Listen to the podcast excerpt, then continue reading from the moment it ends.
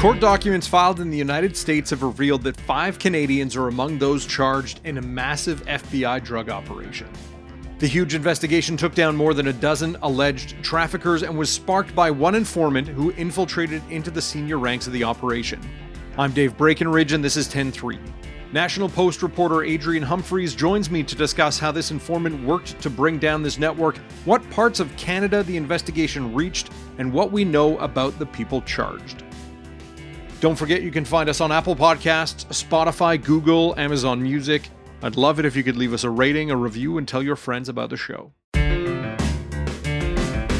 So, Adrian, as many listeners may know, you cover organized crime extensively, including Canadian ties to international crime rings. You had an interesting piece recently about kind of a, a larger operation that kind of spanned North America uh, had many tentacles. I'm just wondering, can you give people an overview of what was Operation Dead Hand? Absolutely, Dave. This because you know we hear so much about the opiate crisis and the drug crisis in Canada, and you know at the back of everyone's mind must be, well, how is all this stuff getting here? And Operation Dead Hand provided a, a, fantastic window into at least one way uh, that the drugs were allegedly getting into Canada. And it was quite a sprawling operation to move uh, drugs from Mexico originally to, into Los Angeles, and then from Los Angeles to have a, a network of of American distributors and Canadian truck drivers and alleged Canadian drug bosses um, working to to collect the drugs uh, in LA, move them into Canada, and then distribute it. Um, one network funding, uh, feeding uh, the Ontario market, one feeding the uh, Montreal market, and it was quite a, quite a, a large, uh, rather complicated and uh, um, investigation uh, uncovering qu- quite a network of uh, moving substantial quantities. And a lot of this information came out of FBI filings in in the wake of uh, massive arrests in this case. But as as far as you can tell, it all started with an Edmonton man. How who was this Edmonton man, and how did he land on police radar? Yeah, it's it, it's an interesting thing I, I, have uncovered here because uh, you're right. It comes from American filings because uh, in Canada you hear absolutely nothing. But um, the RCMP actually started this whole thing off by uh, they had their um, their eyes on a, a, man in Edmonton who was suspected of moving um, uh, drugs into into Canada uh, using long haul truck drivers, and uh, they had him under investigation and found out that he had um, uh, drug stash houses in California. So he was he was ramping up. He was involved in several, two, three uh, warehouse type operations in LA and in the suburbs around LA. So they notified Orange County Police, and they put the the place, uh, the guy's condo, under under surveillance. Followed him around and watched him pick up bags and and boxes at gas stations and parking lots, and then meeting up with eighteen uh, wheeler drivers who then you know, put the, these boxes and bags into their 18 wheelers and then headed out on the highway north. And, uh, and the police uh, in the States then started picking off these trucks. So, you know, they watch them for a little bit and they wait till it wavers over the line or they go a kilom- or a mile over the speed limit uh, and then pull them over, find an excuse to search, and they uncover the drugs. They arrest the driver and they've got some seizures. And um, that was that was what they were, you know, looking at in that case. But one of the truck drivers they arrested um, ended up really making that just the appetizer for what became a much bigger enterprise because the driver had a very specific and very enticing offer uh, for the FBI. And what was the offer? Did he did he decide I'm going to turn informant? I'm going to work with the FBI, and and where did that go from there? Where did that lead to in terms of eh, the in, roots of investigation here? He offered to be a world class snitch. Um, so you know, there's all kinds of different informants uh, in the underworld, and and and uh, and you know, some of them just testify in, in, a specific court case and then disappear into the witness protection program. Others um, have um, you know offer or, are able to provide more you know bigger services, more penetrative services. And this guy uh, offered to work as a hu- confidential human source, as the FBI calls them, rats or snitch, as most people would call them uh, in layman's terms. And, um, and he turned out to be extremely good at it. He, he wasn't just a driver, he was a guy who had been working in a much, what turned out to be a much larger network. he said that the Edmonton guy wasn't the boss. He was just yet another one of the you know the cogs in the ring. That the the real boss um, that he that he knew of um, was a, was a Brampton guy involved in trucking, and that he had all the connections that he through that Brampton guy to the to the drug suppliers, the Mexican drug suppliers, and and several of the distributors in the United States, and uh, and he offered to uh, to allow the FBI to infiltrate the whole darn thing. And and so what did investigators learn about this other Canadian guy, this guy out in Brampton, uh, based on the FBI filings? Well, the allegations against uh, uh, uh the Brampton guy, uh, very little is sort of known about him, but um, but he you know he, he's involved in trucking, and uh, they say that uh, Gurmeet Sidhu, sixty year old Brampton guy, was um, allegedly one of the bosses of one of two networks that were indicted. So ultimately, uh, the FBI and the informant uncovered two two drug rings. Uh, like I said, one feeding Ontario, one feeding Montreal, and they allege, uh, untested in court yet, that uh, Mr. Sidhu was in fact uh, running uh, the Ontario branch of the operation. Now, how we how the FBI makes those allegations, how they they you know the evidence that they gathered is is is quite interesting because the way they operated was using encrypted phones, and the informant used uh, you know an FBI monitored phone, and so he was contacting his you know the guys that he knew as uh, Mexican suppliers and said, "Hey, you know, do you need anything product moving?" And they said, "Why, yes, yes, I do." And so he said, "I need 100 kilos bringing to, uh, of cocaine to to uh, Baltimore. I have 200 kilos of cocaine of, of meth needs to go to uh, Montreal. I need this. I need that. And so then he reached out to the people that he knew. He says he knew as he'd worked with before that were were truck drivers. Um, some of them Canadian, some of them American, and he would he would then arrange to, for the truck driver to take the load. And and all of this was gathered, monitored, uh, recorded by the FBI. Um, and eh, you know the photos they sent amongst each other of the loads being delivered and the loads being collected and he was arranging for the uh, the loads to go and then and then we returned to that same sort of scenario we we had that brought down the Edmonton guy. Originally was that they started picking off the loads on the highway and and gathering that evidence and it really spun crazily out of control when they convinced the guy, or he volunteered, who knows, uh, to wear a wire to meetings with in Mexico with alleged cartel members, and in fact, one of the bosses of uh, allegedly from Canada. So this this informant was really deep into this this network, right? Like he just wasn't a truck driver, but he was setting meetings, and and he was was really in on on I guess trying to prove his worth to the FBI, as it were. Yeah, I mean, he was the hub of the wheel. Like he became um, like everyone. Everyone had drugs that needed moving and and that's one of the most difficult parts of the drug trade. I mean, the supply is almost limitless in, in, in Mexico. The difficulty is getting it somewhere where it's more valuable, right? So the further cocaine and methamphetamine get from the source, the more valuable they become. That's why so much goes to Australia. A lot of it comes to Canada, England. The places to get it to that are furthest away from its source is the biggest bang for your buck. So everyone had the stuff, but getting it there became the problem. And this guy was the solution, they thought, to all of their problems. So he was incredibly popular. He was arranging for uh, immense amounts of material to uh, to be to be traveled across the U.S. and into Canada. And as you mentioned, like the, this also revealed further tentacles uh, into the Canadian crime network. How did this investigation link to if not the Montreal Mafia, at least a name that may be familiar to those who kind of follow the criminal underworld in Canada. Right. Well, as Mr. Sidhu was uh, allegedly uh, head of the or part of the leading members of the Brampton or Ontario um, end of it, there was uh, a load that was going to Montreal. The uh, FBI alleges in their court documents that the that uh, the informant arranged for quite uh, a mixed load actually of heroin and and co- uh, cocaine to to be uh, travel sent by a truck.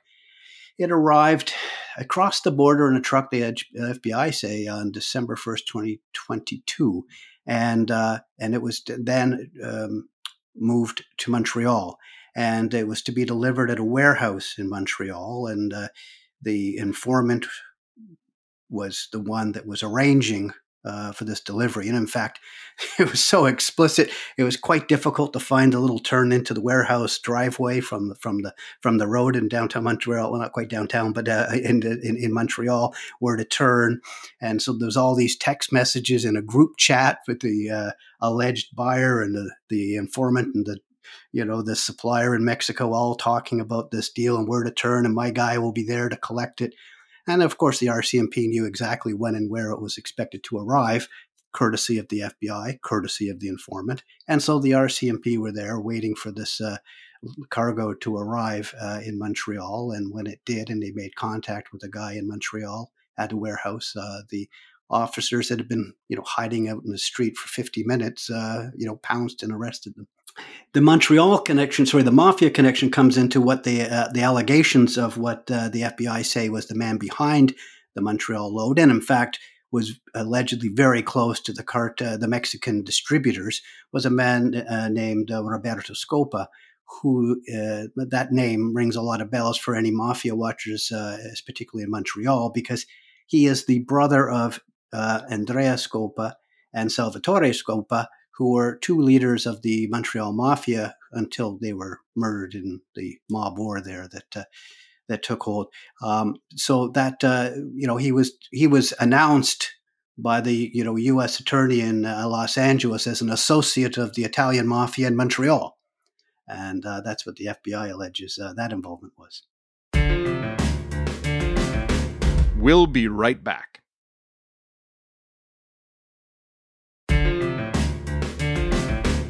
So after this big bust in Montreal that you just mentioned, there were some subsequent meetings between the informant and hires up. What more did the FBI learn about kind of the scope of this network and what was involved in in in moving these drugs around after that major bust? So, uh, it got to a point where they the informant was arranging for so much, uh, so many trips um, that they they sort of stopped pretending and uh, they used to arrange for a driver and then uh, watch the driver and pull it over. They ended up just pretending to be the driver themselves, taking the loads and just you know as soon as they leave, immediately you know seizing it because they they the FBI and they had a couple of informants there you know posing. Uh, so I think they were really moving into trying to move into an you know an end phase to the investigation. They they had all the evidence they thought they needed. Uh, um, for you know drivers and distributors because they were you know sort of seen allegedly red-handed with the with the product. I think they really really wanted to uh, to to make it bigger and wider and to go for the bosses. You know, it's something that's much harder to do and rarer to do, but also so much more important to do. Um, and so they got the, the, the informant to to to um, to go into Mexico wearing a wire. So after these arrests and some of the you know, it was a couple of raids on a couple of distributors' houses and stuff it, seemed like a, a, prudent move that these organizations would want to you know look carefully at their organization and try and find the, the leak the weakness or you know god forbid the rat. And uh, and uh, and the informant was called down to meetings and he must have been absolutely petrified to do this but he wore a wire down to guadalajara and another meeting in tijuana uh, with the alleged mexican distributors at, at one of these roberto scoppa the montreal guy was allegedly there. And um, surprisingly, they didn't actually think accuse him of being the rat. Um, I think they were nervous that the uh, he was doing such a good job and such an important part of their operation. Um, I think they were more worried that they thought they might be the the weak link, and they were actually called him down to uh, to assure him that uh, of their operational security, um, which he must have inside been just screaming with laughter um, because, of course, he was the operational security breach. But he had um, meetings uh, with uh, the alleged, uh, um, you know, senior three uh, guys in Mexico accused of being the distributors, and uh, the surprise appearance, perhaps, of the Montreal guy down there. Um, the informant says that uh, in these court documents that the he was told that the Montrealer winters spends his winters in Guadalajara, and that's presumably how he has some connection with these guys. But um, but then after after that, um, maybe things were getting just a little too hot. They needed to wrap it up eventually. They couldn't keep uh, seizing and moving, and I guess uh, they wanted the informant to uh, survive to testify if uh, if that's on the cards. So they shut it all down.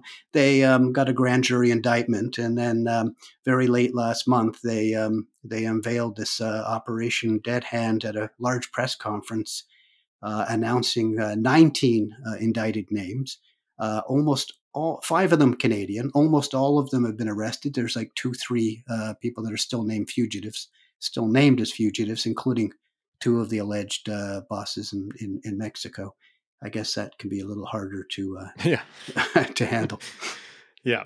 Ultimately, you know, we have these 19 people charged, five Canadians. How many how much in drugs and how much cash was seized as part of this? This sounds like it was a massive investigation. Yeah, I mean they they seized uh, they well, they could have seized almost unlimited amounts. They they they capped it at pretty much a, a ton of cocaine and a ton of methamphetamine, um, uh, metric tons, and um, you know there was a some I think 20 kilos of fentanyl and, and maybe four kilos of, of heroin uh, mixed into that a number of the, um, the, the, all of the heroin and a number of the uh, kilos of uh, of cocaine were seized in Canada. The RCMP says, and they also got a, a, a whack of cash. Uh, I think, um, um, well, millions of dollars in cash. It was almost a million dollars, I think, in Canada alone.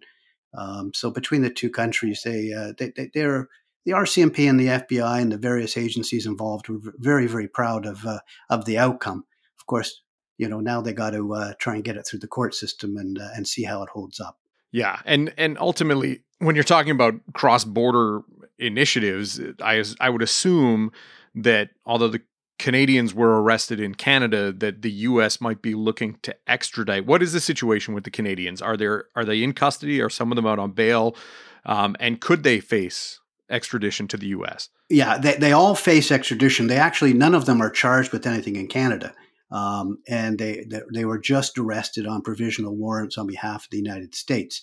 Um, they've started having court appearances, and we're going to be applying for bail. I don't know the outcome of any of them so far. They, in most cases, when I was checking on in on them, all of the lawyers um, um, we're we're still trying to digest the extent of the case.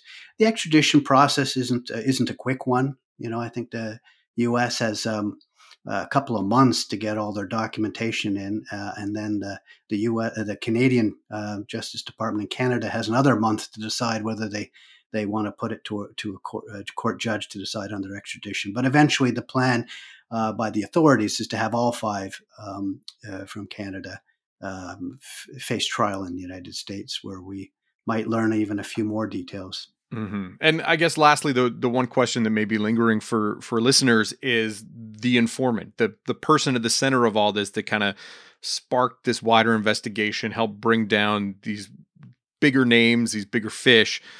Do we have any idea, any information on him? Um, I assume that the FBI are trying to protect his identity, but you know, is is he been put in in protection? Is will he have to testify any of these things? Do we know that at this point?